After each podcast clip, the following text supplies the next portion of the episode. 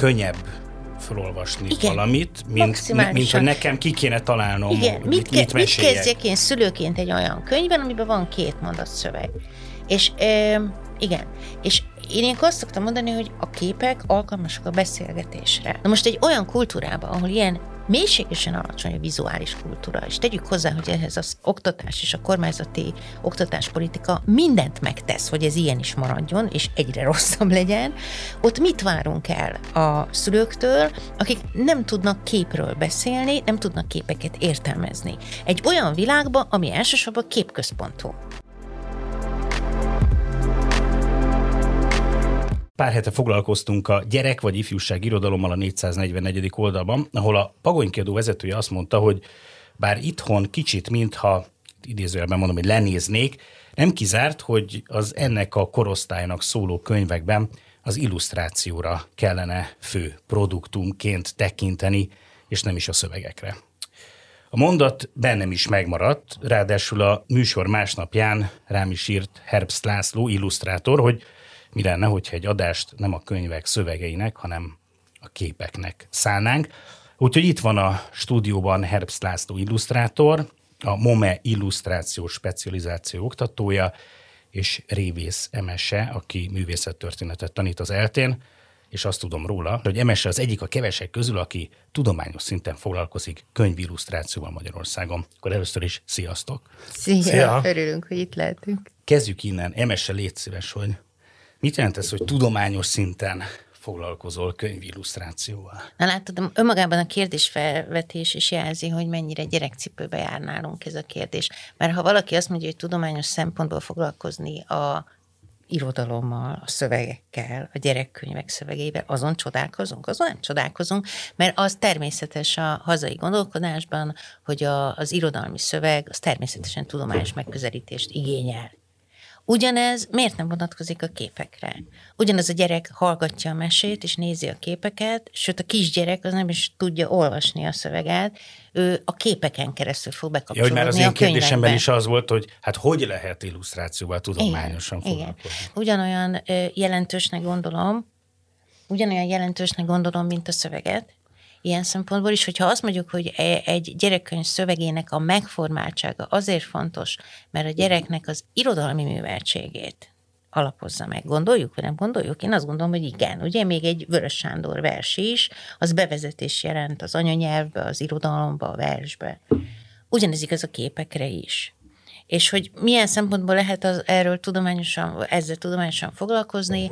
Ugye művészettörténész vagyok, engem a képek működés és a képek története érdekel, meg azt gondolom, hogy azért kell vele foglalkozni, mert halálkomolyan kell vennünk a könyv, könyvekhez kapcsolódó képeket, főleg azokat, amiket a gyerekek kezébe adunk, mert a mindenkori vizuális műveltség alapját jelentik. Ugye maga szó az illusztrálja azt jelenti, hogy megvilágítani valamit. És hajlamosak vagyunk úgy gondolni az illusztrációra, mint egy kiszolgáló műfajra. Tehát, hogy van a szöveg, amihez kíséretképpen csatlakozik az illusztráció, nyilvánvalóan egy ilyen járulékos, elhagyható és mellékes dolog, aminek az a funkciója, hogy a gyengébb felfogások számára megvilágítsa a szöveg értelmét. Uh-huh. Tehát ez egy tök általános, egyébként szövegekben is sokszor megjelenő felfogás. Most így be is ugrott, hogy amikor én már nem tudom, hogy hány évesen, vagy kik, tök mindegy, de hogy az az rikálási forma, hogy ugye nem tudom melyik könyveket, mit olvastál, és akkor azon, hogy, hogy, hogy amiben sok kép van, de ugye akkor az úgy hangzik el, hogy mert te nem vagy kellőképpen. Pontosan. Igen, igen. igen. igen. Vágyfülű a, a, a kép egy ilyen irodalomcentrikus, szövegcentrikus kultúrában, mint a miénk, ahol a, a szöveg ugye az a, az, a, az a nemzeti nyelv nem tudom, gerincét jelenti, abban a, a kép az egy ilyen gyanús ö, körülmény, ami elterelheti a gyerekek figyelmét az olvasásról. És ez mai napig ugye gyakran megjelenik a pedagógusoknál, hogy a képes könyv az hat éves korig kell, de hát ahogy megtanul a gyerek olvasni, akkor egyre kevesebb képre van szüksége, hiszen már tud olvasni. Most rögtön tisztáznám, hogy létezik egy olyan ö, ö, fogalom, különösen külföldön, de nálunk is van rá példa, hogy picture book, ami azt jelenti, hogy képes könyv. A képes könyv az elementárisan eltér attól, hogy egy könyv úgy egyébként illusztrálva van. Az azt jelenti, hogy vannak történetek, amiket képekkel mesélünk el. és ezekhez a történetekhez kapcsolódhat több vagy kevesebb szöveg, de magát a sztorit a képek mondják. De és ez, ez nem csak ez, óvodás. Ez egy képregény lényegében. Nem, nem. nem. És, és nem csak óvodásoknak létezik ez, akik még nem tudnak olvasni, ilyenek vannak felnőtteknek is, elképesztően komoly és mély témákról, a háborútól kezdve a párkapcsolati problémákig, uh-huh. de nálunk ez a műfaj, hogy képes könyv, ez valahogy nem bír gyökeret verni. És ugye ez azért alapvetően más, mint, mint a, az a fajta illusztráció, amire mi általában gondolunk, mert feltételezi, hogy a képalkotónak van egy saját története, amit ki akar bontani, amit képekben akar elmondani, és amit az olvasó képekben fog fel. Mondok egy nagyon egyszerű példát, hogy mindenki ismer, Marik Veronika boribonja. Az egy tipikus képeskönyv, megvan neked? Uh-huh. Két soros szövegekkel, de az egész sztorit képről képre meséli el. Felnőtteknél mondjuk a Bányai István csinált ilyet, magyarul is megjelent a Zoom című könyve, mindenkinek ajánlom a figyelmébe, egy kanyi szó nincs benne, az egész egy sztori arról, hogy látunk egy képet egy kakasról, azt hiszem azzal indul, igen, igen, igen. és mindig kizummulunk a képből, és a következő kép még tágabban, még tágabban, még tágabban mutatja, és a végül egyébként már csak távolról a bolygót látjuk. És aztán vissza. És aztán vissza, igen. igen. Tehát egy elképesztően frappáns, minden oldal tovább löki a sztorit, ez egy jellegzetes tip, képes könyv, ami nem gyerekeknek való. És ugye az indulás a kakastól, az érkezés, az meg egy teljesen más dolog, tehát hogy hogy Amerikában ez egy, ez egy tankönyv lett, mert ugye a relativitás elméletet ezzel tanítják nagyon sok helyen. És hogy ez tényleg ebben nincsenek képletek, nincs benne semmi, ami mondjuk egy fizikusnak vagy egy fizikus palántának kellene, de mégis nagyon egyszerűen el lehet magyarázni ezt az egész dolgot vele. És ez egy működő dolog, és ezt kiadták Magyarországon is annó 2005-ben, és nagyon-nagyon-nagyon sokáig tartott eladni ezt a néhány ezer példány könyvet, amit, amit kiadtak. Itthon most nagyjából hány éves korig, vagy hány éveseknek szóló könyvek azok, vagy művek azok, amikbe illusztrációkat kérnek? Hát, Tehát van ennek valami felső plafonja? Nincsen, hál' Istennek most már. Alapvetően ugye a, a, a reneszánsz, ha lehet ilyet mondani, a, az illusztrációs reneszánsz az valamikor a 2000-es évek közepén indult el, egy új generáció. Már itthon. Igen, Magyarországról uh-huh. beszélünk alapvetően, de érdekes módon a külfölddel is az nagyjából egybeesett, hogy, hogy az illusztráció az így elkezdett mindig jobban-jobban előre törni, és akkor hát jött egy új szemlélet, Először a nagyon piciknek, meg a piciknek készülő könyvekkel, tehát mindenképpen ilyen tíz alatti korosztályról beszélek, és aztán a, 2010-es évek elején jelent meg alapvetően a, az ifjúsági irodalomban, hogy legyen illusztrált dolog,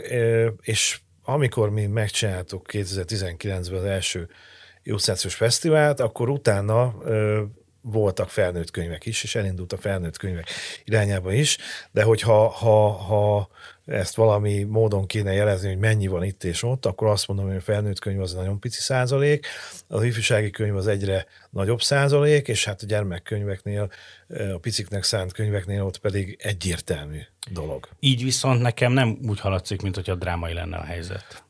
Vagy akkor más mi a drámai Hát alapvetően a, nem is tudom, hogy a drámaiság az, az miből van. Egy picit a drámaiság az abból fakad, hogy én azt érzem, hogy egy picikét a, a mostani fősodortól eltértünk. Tehát volt a fősodor mondjuk 15 éve ezelőtt, 10-15 éve ezelőtt szerintem becsatlakoztunk a fősodorba. De most fősodor alatt mit érted? Hát azt, hogyha mondjuk elmegyek Bolonyába, vagy, vagy elmegyek valamilyen könyvására, vagy, vagy mondjuk a pozsonyi Bibre, akkor azt látom, hogy, hogy igen, ebbe a sorba simán beférünk mi is. Most nem mondom azt, hogy nem férünk be, viszont megjelentek új dolgok, például a mérettel kapcsolatban, tehát a külföldi könyvek mérete az egyre nő, tehát nagyon nagy méretű könyvekről beszélek.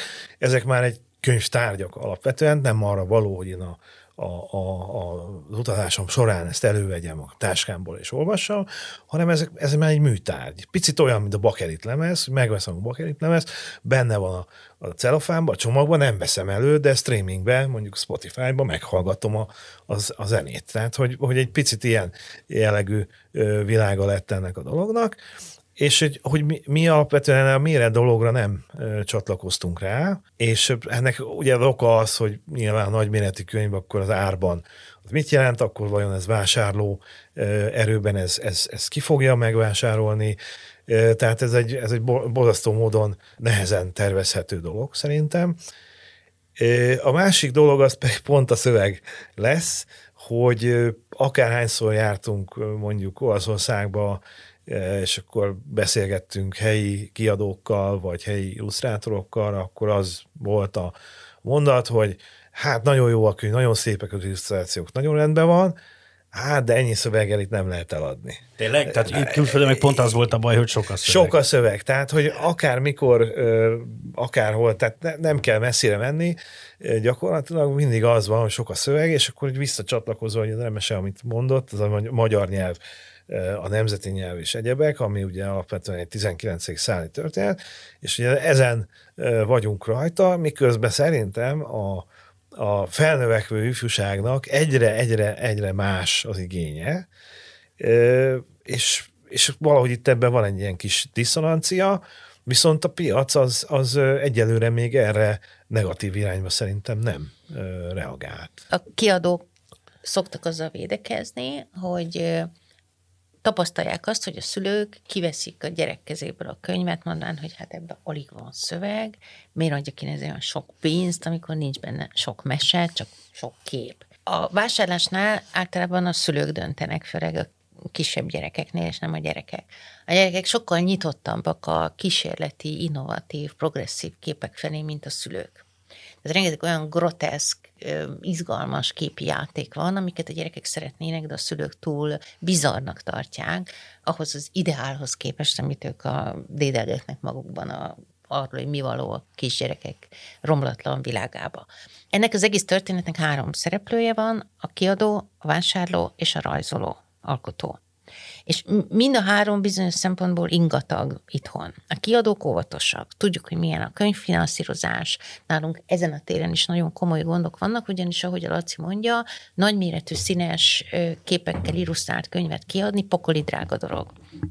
És amikor így kicsit tájékozottunk mondjuk az irányban, hogy mi a helyzet ezzel mondjuk a cseheknél vagy a lengyeleknél, ahol tudva levőleg elképesztően lenyűgöző, fantasztikus képeskönyvek vannak, kiderült, hogy ott az állam sokkal jobban beszáll a könyvfinanszírozásba. Bocs, csak egy mondat elég hadd szakítsak fel, hogy, tehát, hogy regionálisan is ekkora különbség, tehát hogy cseheknél, Igen, lengyel. Abszolút, abszolút, abszolút. Tehát döbbenet, és csináltunk ilyen közép, a Pest Textel évekig csináltunk ilyen közép-európai illusztrációt bemutató kiállításokat, ahol eredeti könyveket is hoztunk.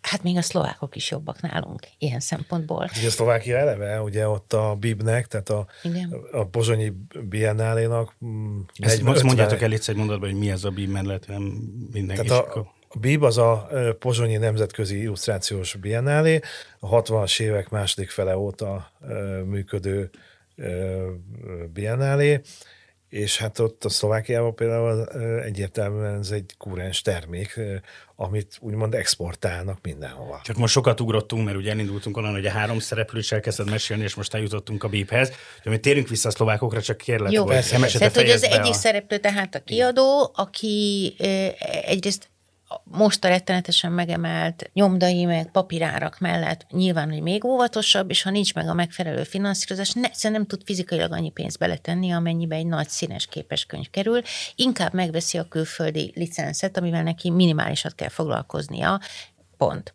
A második szereplő a vásárló, aki, ahogy mondtuk, óvatos, a hazai vásárlóközönség egyrészt ö, nem tud mit kezdeni sokszor a képeskönyvekkel, tehát ezekkel a klasszikus képeskönyvekkel. Hogy ezek a, a, be, a berögződések, vagy egyszerűen az, hogy ő, ő is így szocializálódott, Igen. hogy amiben nincs szöveg. Igen. De, de közben van-e ebben, és most előre megkövetek mindenkit és bárkit, de hogy elképzelhető-e az, hogy valakinél még az is szerepet játszott ebben, hogy könnyebb felolvasni Igen, valamit, mint, mint hogy nekem ki kéne találnom, Igen, mit, mit, mit, mit kezdjek én szülőként egy olyan könyvben, amiben van két mondat szöveg. És e, igen, és én ilyenkor azt szoktam mondani, hogy a képek alkalmasak a beszélgetésre. Van egy csodálatos magyar csendes könyv, teljesen szöveg nélküli könyv, a Rufus King csinálta, és az a címe, hogy az otthon. És arról szól, hogy elköltözik egy kisfiú a családjával együtt a régi otthonból az újba. Tehát így mindenki által átélhető sztori. De egy szó sincs benne. Tehát itt a szülőnek a dolga az, hogy a gyerekkel átbeszélje ezt a sztorit. Na most egy olyan kultúrában, ahol ilyen mélységesen alacsony a vizuális kultúra, és tegyük hozzá, hogy ehhez az oktatás és a kormányzati oktatáspolitika mindent megtesz, hogy ez ilyen is maradjon, és egyre rosszabb legyen, ott mit várunk el a szülőktől, akik nem tudnak képről beszélni, nem tudnak képeket értelmezni. Egy olyan világban, ami elsősorban képközpontú. És valljuk be, hogy az információk nagy része képeken keresztül érkezik hozzánk. Kardinális kérdés, hogy tudjunk képeket értelmezni. Ez alapvetően a művészettörténet oktatás helyzetével függ össze? Hát én nem, nem csak a, a művészettörténet oktatásra korlátoznám ezt, tulajdonképpen a rajz is, tehát ezek összefüggnek, hmm. a vizualitás. A vizual... Most ez hogy néz ki ez most a középiskolában? Tudomásom szerint a középiskola első két évében heti egy órában van rajzóra, és ebbe kéne belerakni a rajzot és a művészettörténetet is. Ez lényegében azt jelenti, hogy nincsen. És pont friss hír, hogy megszüntették a művészettörténet érettségi lehetőségét is, tehát ez azt jelenti, hogy a művészettörténet mint tudomány, és ugye a művészettörténetre én úgy tekintek, mint 6000 év vizualit vizuális tradíciója, a, a európai kultúra, nyugati kultúra teljes képi hagyománya ezt nem tekintjük az általános műveltség részének ezek szerint. És valami közel a kettőnek van egymáshoz, hogy tudunk-e mit kezdeni a képes könyvekkel. És a harmadik pillér pedig, ahogy mondtam, az alkotó, erről harmadik majd mindjárt beszélünk, igen, mert mitől lesznek jó képes könyvek, attól, hogy vannak-e jó rajzolóink és alkotóink. E tekintetben van elmozdulás, azt hiszem, hogy ebben a, ebben a, ebből a szempontból elég jó. Vannak?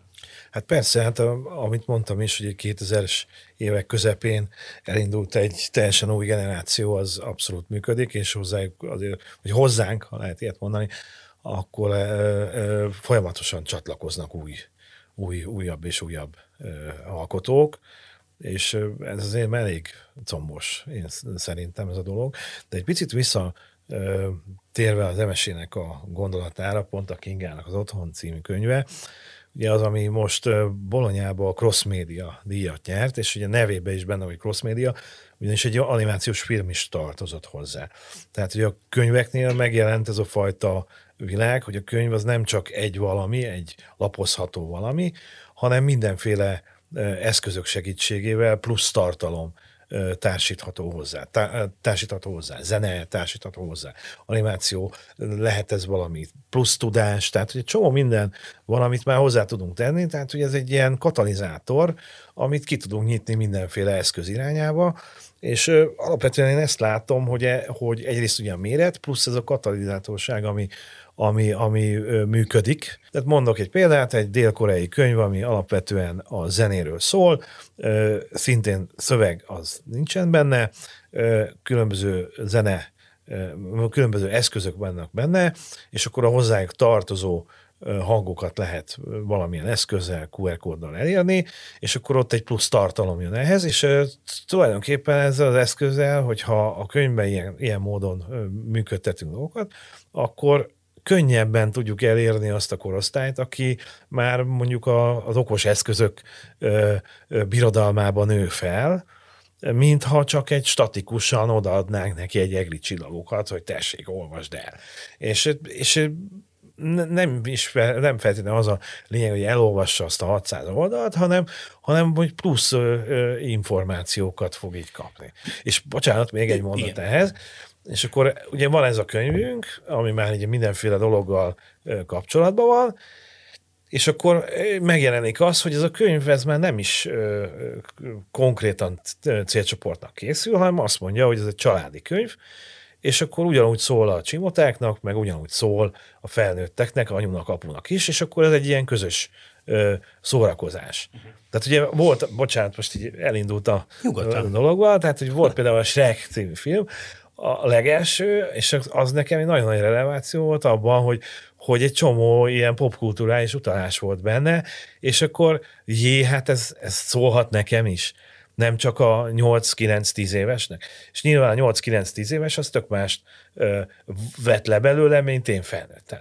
Mit gondoltok, hogy miért jobb, hogyha ha mondjuk egy gyerek nem mozgó képet néz, tehát nem azon, nem tudom, leültetik a YouTube elé, vagy leültetik a nem tudom hova, hanem egy, egy mesekönyv, vagy egy illusztrációval ellátott könyv, akkor inkább így fogalmazok, kerül a kezébe. A hallgatók közül valaha, valaha lát, valaki látott három-négy éves gyereket könyvet nézegetni, képes könyvet. Én emlékszem, hogy a saját fiam mennyire szerette, mielőtt még kiderült, hogy diszlexiás. e, akkor emlékszik arra, hogy milyen csodálatos az, ahogy el tudnak mélyülni gyerekek képekbe. A kérdés, kérdésedre az a válaszom, hogy azért, mert egy könyvnél te határozod meg a befogadás ritmusát.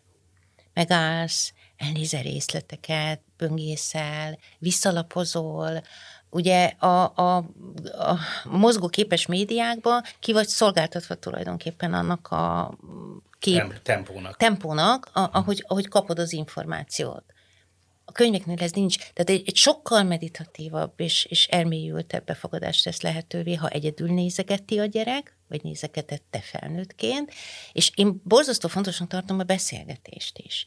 Tehát, hogy az előbb említett csendes könyvek, ez egy nagyon új és népszerű műfaj, ez a silent book, az például kifejezetten erre alkalmas, hogy, hogy beszélgetni a gyerekekről, nehéz témákról, olyanokról, ami nem biztos, hogy egyébként előjönne. Beszélgetni a képekről, magukról, hogy mitől szomorú ez a kép. Mondjuk ugye kisgyerekek És akkor ott nem azon, hogy valaki leírja, hogy mitől szomorú, és leírja, hogy őt hogyan kell megvigasztani, uh-huh. és leírja, hogy mi annak a problémának a megoldása, hanem a szülő tulajdonképpen a saját értékeit, gondolatait tudja a képeken keresztül. Szóra, bírja, szóra tudja bírni a gyerek. Lehet beszélni magukról a képek minőségéről is. Tehát, hogy, hogy ez a jelenet, nézd meg, hogy hogy csinálta a rajzoló, azért tűnik szomorúbbnak, vagy vidámabbnak, mert más vonalakat, más színeket használt. Ugye sok kisgyerek szeret rajzolni, és akár ötleteket is adhat neki. Így, így van, így van. Tehát, hogy a, visszatértünk gyakorlatilag a majdnem az első kérdésedre, hogy tehát Magyarországon ugye azt mondja egy szülő általában, hogy nem veszem meg a könyvet, mert hogy három sor van benne, meg sok rajz, és azt felolvasom a gyereknek, és pikpak elolvastam egy nap alatt a gyereknek ezt a könyvet, és a könyv egy olyan funkciót tölt be, hogy hogy gyermek lefekszik, és akkor olvasunk, olvasunk, olvasunk, és akkor egyszer csak a gyerkőc kak, elalszik. Na de alapvetően nem ezt kellene, hanem, hanem hogy az emese elkezdte mondani, hogy a szöveg az csak egy olyan dolog, ami felvillant valamit, amire narratívan, ugye az illusztrációnak ez egy nagyon fontos része, hogy egy szöveges tartalomra narratív válasz, tehát nem, nem azt rajzolom le, ami oda van írva, hanem azt én tovább gondolom egy másik világba, hogy, hogy, hogy legyen folytatása, hogy legyen egy olyan plusz benne, ami, ami, ami, ami ö, kinyit más dolgokat is, és akkor a gyerek lehet, hogy csak egy oldalpára van elfoglalva egy ilyen lefekvésnél, és aztán utána ő saját maga hozzáfűzi a dolgait, és lehetséges, hogy a következő nap meg előveszi, és önmaga folytatja. És akkor ez egy ilyen párbeszéd gyakorlatilag, amiben benne van a gyerek is, benne van a szülő is, és akkor van egy eszközünk, amivel ezt lehet generálni. Uh-huh. És igazából ennek így kéne ilyen korba szerintem működni.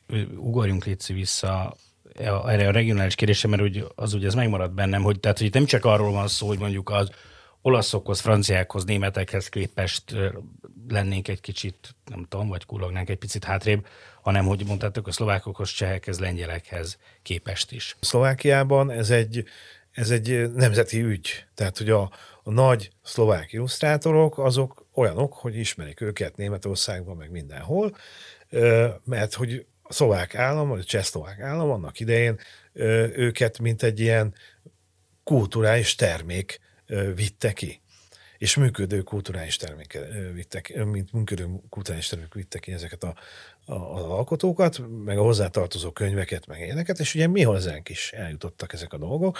Ugye Pozsonyban volt magyar könyveket kiadó, könyvkiadó, és oda-vissza működtek ezek a dolgok, és volt egy ilyen picit ilyen fura módon pont a, a, az ifjúsági és a gyerek e, irodalomban, meg illusztrációban volt egy ilyen e, e, működő cserekkereskedelem, vagy, vagy, vagy, vagy, vagy kulturális csere, ami, ami rendszerváltással megint csak úgy, úgy eltűnt.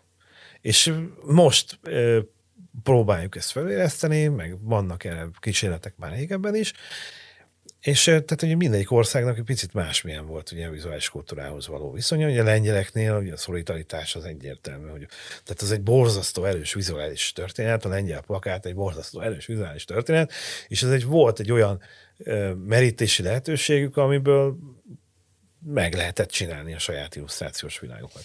És hát a, a, a leg, legfurább, furcsább képződmény az mindenképpen Ukrajna, ahol most háborúdul, mert hogy ö, Ukrajnában nem hiszem, hogy a, a, a, az ifjúság és gyermekkönyvek piaca, vagy egyáltalán a könyvek piaca, az jobb lenne, mint mondjuk Magyarországon. De mégis 2019-ben, amikor Bolonyába jártam, akkor az ukrán pavilonba egyszerűen nem hittem el, hogy ilyet ők tudnak csinálni. Fantasztikus jó dolgok születtek, és volt egy könyvük, ami a zene történetéről szólt. De bocsánat, most úgy érted, hogy illusztrációs szempontból... Illusztrációról beszélünk alapvetően, így van. Tehát volt egy könyvük, ami a zene történetről szólt, és azt jól emlékszem, akkor csak ott Bolonyában 28 országnak eladták, és gyakorlatilag a semmiből hirtelen egy, egy nagyon jól működő világot mutatnak, de Ukrajnában nem jártam, ezt nem tudom elmondani, hogy ott, ott ez hogyan működik, de, de meggyőző volt ezt látni, amit ők ott csináltak. És még egy példa, egy kicsit távolabbi ország, az Mexikó. Mexikóban a 80-as évek végéig nem létezett gyermekkönyvkiadás, meg ifjúsági könyvkiadás sem, mert azt mondták, hogy minek nekik, hiszen úgyis fölnőnek. Tehát egy érdekes hozzáállás. Ma a mexikói illusztráció és a mexikói kiadványok az egyik ilyen fő csemege, mondjuk a dél-koreai mellett, egyszerűen elképesztő vizuális világgal, és az a, az a tehát az valóban az a, a, a, spanyol, mediterrán hozzáállás, plusz ez a mexikói miszticizmus, és hát elképesztő dolgok. Hogy meséljetek arról, szerintetek hogyan fogja mindezt megváltoztatni és gondolom, hogy mostanában ezt a kérdést nagyon gyakran megkapjátok, de hogy így ez a mesterséges intelligencia. Ez érdekes ö, dolog. Én egyelőre azt vettem észre, hogy engem, tehát az egyetemen engem jobban érdekel a, a mesterséges intelligencia, mint a hallgatóimat.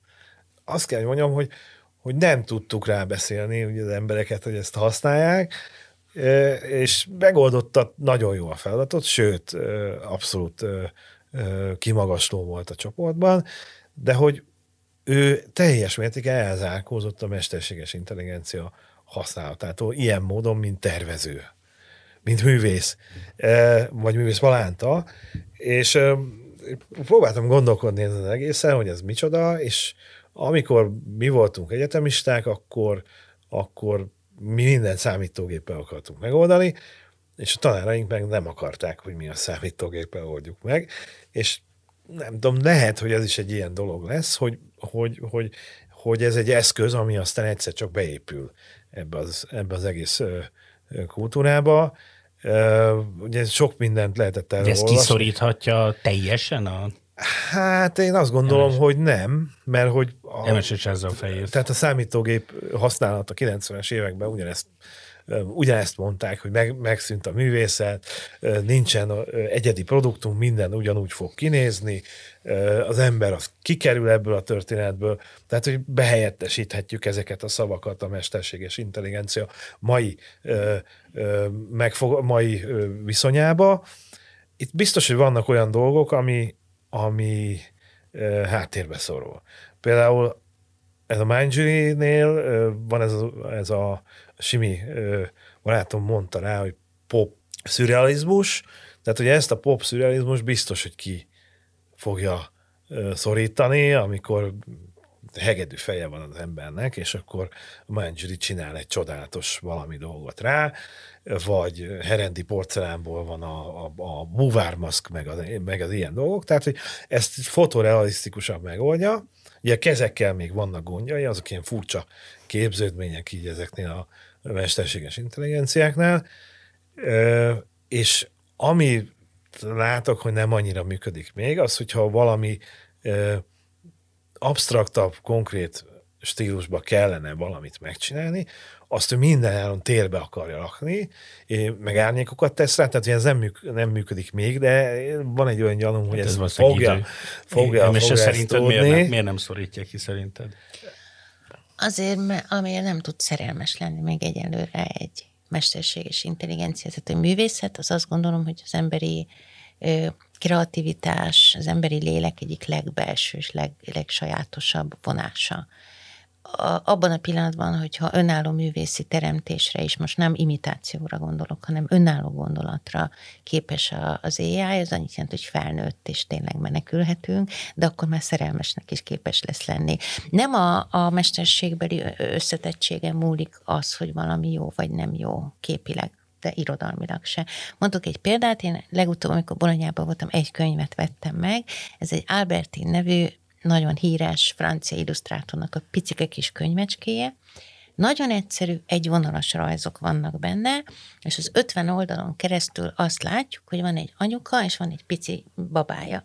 És a babáját ringatja, a gyerek nő, nő, egyre nagyobb lesz, már ott van, mellette fogja a kezét, egyre nagyobb lesz, már akkora, mint az anyuka, a kisfiú, megnőtt, és egy idő után az anyuka megy össze képről képre, és a végén már ő tartja az anyját az ölébe így elmondtam, hogy beleborsoztam, mert ez nagyon beletalál valamibe. Ahhoz, hogy ezt valaki kitalálja, tisztában kell lennie az emberi élet változékonyságával, az öregséggel, a vesztességgel, mindennel. Majd, ha ilyet talál ki a mesterséges intelligencia, ilyen történetet, és képes azt egy fekete-fehér rajzol megrajzolni, akkor azt mondom, hogy van félnivalónk. Mert egyelőre csak az csócsája, amit mi beleraktunk Igen. az agyába, az meg záksan, tehát attól nem gondolom, hogy igazán rivális lenne, maximum mechanikus reklámfeladatokban. De az igazán igazán mélyre nem tudható. De hogyha az ötlet az emberi, és az ötlet emberi, és a kivitelezés maradott a mesterséges intelligenciánál, az viszont nagyon profi, és te az ötleteden keresztül jól táplálod bele azt, vagy jól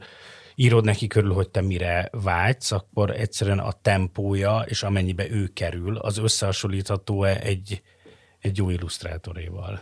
Vagy egy jó illusztrátorral. Jó mesteremberével biztos, de uh-huh. szerintem a művész az nem mesterember. Ez egy új szakma, amit ugye most mondtál, tehát hogy, hogy lesz állítólagosan egy ilyen szakma, vagy már valahol e, ez csírázik is, ami nem másról szól, mint arról, hogy az az ember, aki megfelelően tud olyan parancsszavakat beírni, amiből az a legoptimálisabb dolog lesz, ami arra a dologra e, választ ad, ez biztos, hogy egy olcsó történet, és hogyha mondjuk egy, egy online hirdetési piacot nézek, akkor ott gyakorlatilag mindent lehet. Tehát a te podcastednek valószínűleg leírod, hogy miről van szó, milyen karakterű, akkor egy spéci arculatot Igen, tud viszont hogyha te egy De olyan egyedi, egyedi dolgot szeretnél, ami, ami egy teljesen unikális dolog, akkor viszont mélyebben a zsebedbe kell nyúlni, és meg kell bízni egy tervezőgrafikust, hogy az megcsinálni olyan dolgot, ami nem hasonlít a Mindjury és az egyéb többi ilyen cuccnak a, a, a, a, a munkáira, és akkor itt nyilván lesz egy differencia, hogy tömegesen ezt használjuk, és ez nyilván ki fog szorítani egy csomó mindent, viszont valószínűleg egy másik fele meg megmarad. Úgy, ahogy megmaradtunk mi is illusztrátornak, meg tervezőgrafikusnak a 90-es évektől, noha akkor is már világvége volt a számítógép uh-huh. miatt. Egyébként ez azért is érdekes, mert minden ilyen digitális kihívás mindig átformálja a kortás művészet arculatát, vagy mondjuk akár csak a grafikáját, vagy a, a könyvillusztrációit. Az elmúlt években például egyértelműen megfigyelhető a kézrajz fölemelkedése. Tehát az, hogy fölértékelődött a manualitás, fölértékelődtek azok a Jaj. képek. Uh-huh. Igen. Tehát idén, Bolonyában például egy olyan könyv kapta a fődíjat, ami effektíve gyerekrajzokat imitál, nagyon esetlen, és elrajzolt De hogy ez attól, mert, mert ez unikális, és akkor Igen. most pont, hogy eltér a nagyon szép, nagyon megcsinált, Mert amikor, am, am, amikor, amikor a tökéletes Igen. könnyen elérhetővé válik, Igen. akkor a tökéletlen válik Igen. érdekessé. Aha. Tehát, hogy a, a manualitás és egyáltalán a, a, hagyományos kézrajzi tudás az egy olyan dolog, ami évekre kikerült az oktatásból, erről a Laci tud mesélni, és most megint fontossá Igen, ez egy olyan, olyan dolog, mint ugye a 70-es évek elején volt a, volt a jazz rock, meg a szimfonikus rock, ami ilyen nagyon-nagyon kiművel dolog, és akkor mondjuk ezekhez készültek hasonló módon kiművelt bor, borítók, amik meg voltak fújva, retós pisztolya, nagyon pengé minden, és akkor öt év múlva jött a punk, és akkor Jamie Reed, és akkor minden tépkedve volt, és ragasztva, és akkor dadaista. Tehát, hogy mindig van válasz ezekre a dolgokra, abszolút. Ugye kurátorai vagytok a Budapesti Illusztrációs Fesztiválnak, és akkor meséltek erről. Hogy... Úgy éreztük, hogy szükség lenne egy olyan platformra, ahol megmutatkozhatnak a fiatal illusztrátorok, ahol láthatja a közönség, hogy ez egy menő kifejezési forma, és ahol megtalálhatja a kiadó az új tehetséges illusztrátorokat. És akkor tulajdonképpen vettünk egy nagy levegőt, a Laci ismerte a Grafi Festes csapatot, akik már évek óta tervezőgrafikába csináltak hasonlót, és így meghirdettük az első fesztivált, elképesztő érdeklődés volt, sok ezer pályamű, nagyon sok fiatal pályázott, és nagyon sok fiatal nézőnk is volt, ami azt mutatta, hogy minden irányból nagy az érdeklődés arra, hogy mondjuk két évente, mert most ez az elhatározásunk, megmutassunk egy merítést a magyar illusztrációból, ami érdekes a kiadóknak, érdekes az alkotóknak, hogy tájékozódni tudjanak, érdekes a fiataloknak, akik pályaválasztás előtt állnak. Nagyon szépen köszönöm, hogy Mi is nagyon köszönjük. voltatok. Révész Emese és Herbst László illusztrátorok, a, illetve művészettörténész, a Budapest Illusztrációs Fesztivál kurátorai. Ez a 444. oldal volt, és most kivételesen nem szövegekről, hanem képekről, illusztrációkról beszélgettünk. Én Fóris Mátyás voltam, két hét múlva újra találkozunk. Sziasztok!